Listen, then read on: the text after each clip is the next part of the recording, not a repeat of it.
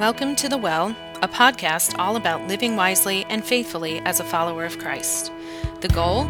To give you guidance, food for thought, and to encourage you as you engage the people and situations that you encounter daily. Now, here's your host, Sean Barkley. Well, hello there, and how are you? I hope that you're doing all right. Well, here we are. Yet another Saturday shutdown, lockdown, restriction, whatever you want to call it, quarantining. We continue on. I hope that you are surviving and even more than that, thriving. Welcome to the well. My name is Sean. I'm a Presbyterian minister, and we talk for 15, oh, 15 or 20 minutes every Saturday about how to live wisely and faithfully in this wonderful, yet really, really challenging world we live in right now. So I'm glad to have you along. Let me ask you a question what are you learning about yourself during this time of quarantining? We're all learning a lot. We're learning a lot about ourselves. We're learning a lot about our children and our spouses. I am learning a lot about myself. I'm learning I really like to watch sports on TV, and I miss that.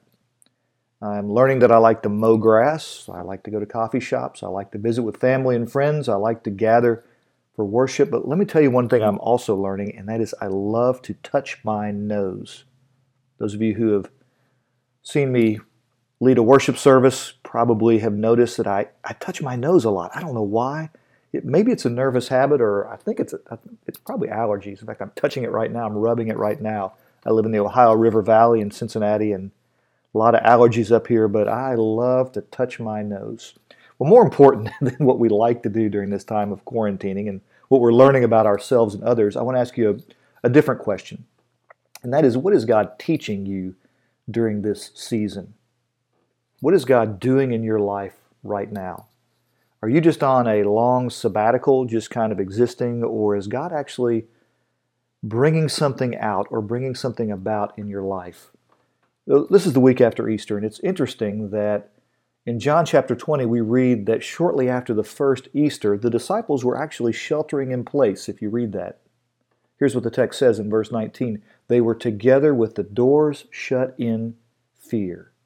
And Jesus came and stood among them. And so we're not the very first people to shelter in place shortly after Easter.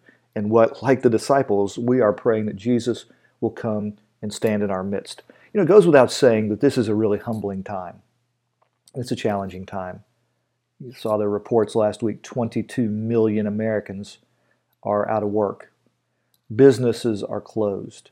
You know, I, I drive by the, these businesses and I think about those buildings that are boarded up and how those businesses represent the dreams, the blood, the sweat, the tears, and the financial investment of someone. I mean, someone has given his or her everything to that business. They have poured everything they have into it. They think about it every waking moment, and just like that, I'm snapping my fingers, it's gone. It's amazing. I've been thinking about how difficult it must be for high school seniors. So uh, my son is in college, he's beyond that. But high school seniors, you're missing out on your senior prom. You're missing out on your final spring sports season. Maybe you were trying to get a baseball scholarship. You're missing out on your final concert or your final play your senior year. I, I think about people who are going to be valedictorians or salutatorians of their senior class, 4.0 GPAs, studying day in and day out for four years, making all those sacrifices, gone. No graduation, no chance to make that speech. Think about people who maybe had perfect attendance for four years. I don't know if that ever happens anymore, but can you imagine all these years perfect attendance and now it's gone? I mean, I've asked myself, what would happen if the church I serve, I serve Crestview Church in Westchester, Ohio, what would happen if Crestview Church folded? It would be devastating to me personally because I think about this church constantly and I pour my life into it. And it would be devastating for the, the people who go to church here as well. And so it is a really difficult and humbling time. And I had a church member ask this question of me a couple weeks ago Do you think that God caused this? Are you wondering that? Have you pondered that in your own life? Do you think that God caused this COVID 19? And I was careful in my answer. And basically, I said this Remember that diseases and disasters are a part of the curse we live under from the fall of humanity. So last week in, in the Easter sermon I preached, I talked about Paul's letter to the Corinthians, first letter, chapter 15, where Paul says, Just as death came into the world through one man, Adam, so too life has come into the world through one man, Jesus. And so Adam, of course, is who we see as the author of original sin, the fall of humanity. And so, because of what happened with Adam, we live in a broken world. And so, this curse means that, yeah, life has these things.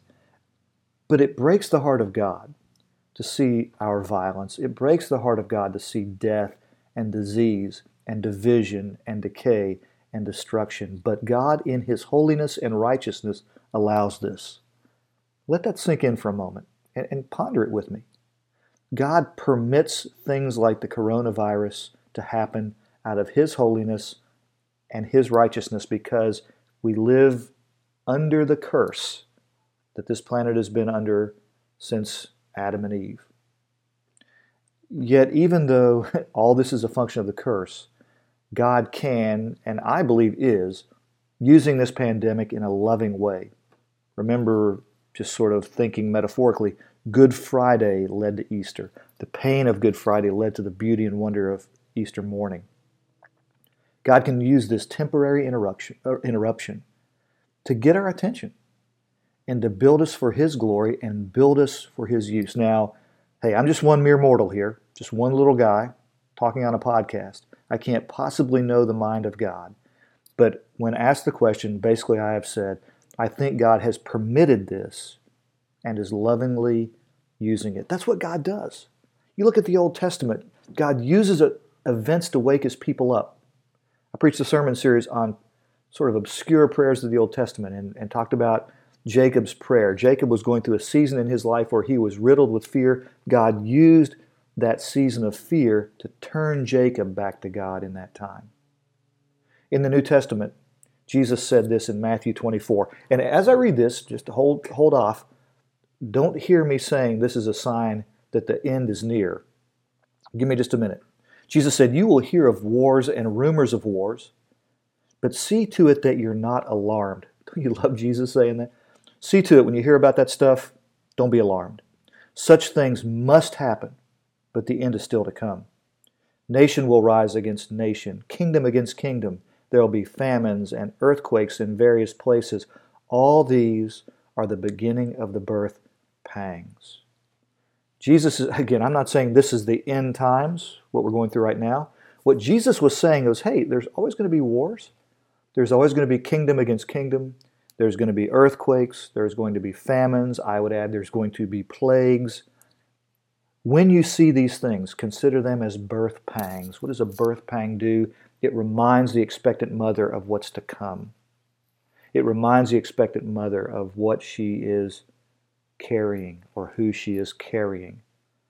God uses things like this to turn our attention back to Him. I think that's what God's doing right now. He's permitted this COVID 19, and He is saying, I want to get your attention. I am knocking on your door because I've got some things I want to do in your life. So, do I think God caused this? I think God permitted it. Let me ask you another question. I, I love to just ask questions and have us ponder them together. What do you do when your life is on shaky ground? I think a lot of us are feeling like life is sort of on shaky ground right now. The economy, the social structures of our world, the political structures of our world, all these things feel very, very, very, very fluid right now. There's a wonderful passage and you're going to recognize this from Matthew 7. Jesus says, Therefore, everyone who hears these words of mine and puts them into practice is like a wise man who built his house on, guess what? The rock. The rains came, the streams rose, and the winds blew and beat against that house, yet it did not fall because it had its foundations on the rock. The context of what Jesus was saying there was the Sermon on the Mount. You know, the Sermon on the Mount, Jesus gave us the Beatitude Blessed are the poor in spirit, blessed are the meek. Jesus talked about his followers being salt and light. He talked about, in the Sermon on the Mount's context, giving to and caring for the needy. He talked about how to pray. He talked about saving ourselves from worry. He talked about storing up treasures on earth as opposed to storing up treasures on heaven in heaven. And then he said, hearing and doing life as I instruct is like building your house on a solid foundation. Rain, water, wind, they all represent pressure on the structure of our lives. And I would suggest we are going through a season where there is great pressure on the very structure of your life and mine. And then he draws a contrast. But everyone who hears these words of mine and does not put them into practice is like a foolish one who built his house on the sand. The rains came, the streams rose, the winds blew and beat against that house, and it fell with a great crash. It didn't just kind of softly crumble, it violently crashed. So he's making a contrast between rock and sand, between wise and foolish.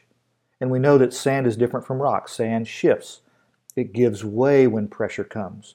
The very structure of your life and mine can give way because our foundation is built on that which shifts, breaks down, and does give way.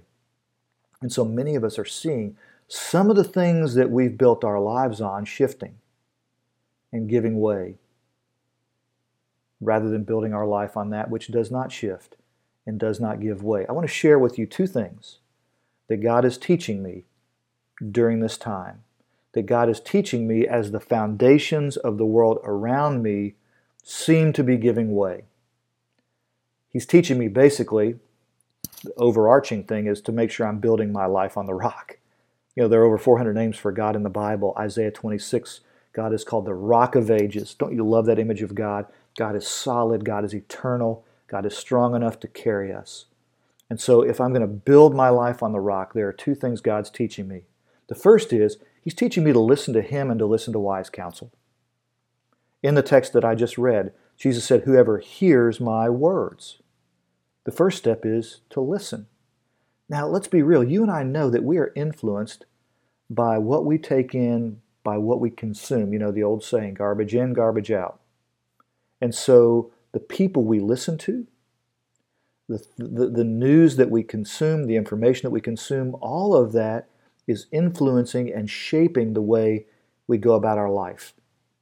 This past week, I just sat alone in the sanctuary of the church I serve, beautiful place, and and listened and pondered scripture passages and just tried to be quiet. And that is so hard for us to do. But here's what I am hearing in this season as I listen to God and listen to wise people. This is not a time for recklessness, nor is it a time for panic. We are going to live as Jesus calls us to live. He calls us to love one another. That's one of his two great commands. He also says, Fear not. That's his most commonly used refrain in the New Testament. God and wise people are reminding me of these two attitudes during this season. We're going to love others by respecting and protecting them and not living recklessly and endangering them. On the other hand, we're also going to live with joy and peace and purpose rather than fear and panic. You know, you and I, we are all turning to something or someone to inform our lives and inform our behaviors. What is the message that you are receiving right now? I am learning in this season. We have to learn to, we have to train ourselves to listen to God and listen to wise counsel. The other thing he's teaching me is in this season to go in faith, don't retreat in fear. The other half of building our life on the rock, Jesus says, Whoever hears my words, the other half is, and puts my words into practice. Whoever does them. Remember, Jesus in his own life addressed need. He addressed people who were going through difficult times. My wife shared a video with me this past week well known speaker Andy Crouch. A marvelous video. He's interviewed by Jennie Allen. And he, in this interview, talks about the church in the first century flourishing during a period of great crisis with plagues.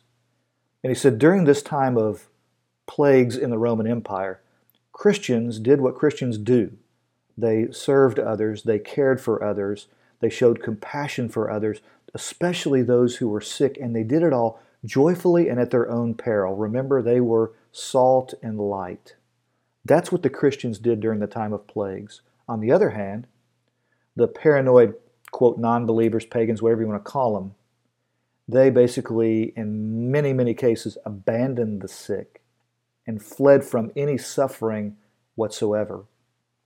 And Andy Crouch asked this question Hey, if you were a first century Roman who either recovered from your illness or did not get sick, where would you want to worship?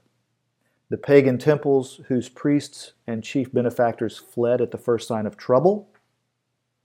Or the household of a neighbor who was a Jesus follower who gave you food, water, care, and concern, even at great risk to themselves? Where would you want to worship? No wonder the church flourished. The church flourished because they went in faith they did not retreat in fear. And so this is a great time to think Am I advancing my life in faith? Or am I retreating in fear? You know, a lot of us are saying this is just a time of sabbatical to kind of stretch my arms and just get away from being involved in ministry at all. But others of us are saying this is a different opportunity for different ministry. You know, there, this is a great time for you and me to develop some really healthy spiritual habits. One of my favorite speakers and authors back in North Carolina, where I used to live, said these words God does some of his best work in secret, mundane places. Oh, he does his best work, or at least some of his best work, in, in secret, mundane places. Maybe you are in a secret, mundane place right now. And maybe God is doing some of His best work in your life right now. And so it is a good thing to ponder. What is God teaching you and me in this season? And because this is a season where life is on shaky ground, what do you and I do? What are we building our lives upon? And again, just to reiterate, God is teaching me to learn to listen to Him and to wise counsel, especially in this season. He's also saying, Sean, you go forward in faith. Don't retreat in fear. I look forward to the day when we have these conversations and we're all living our lives again out in the public square. But until that time, we continue to pray for God to do His best work in the secret and mundane places of our lives. Will you take good care now? I look forward to next Saturday. Bye for now.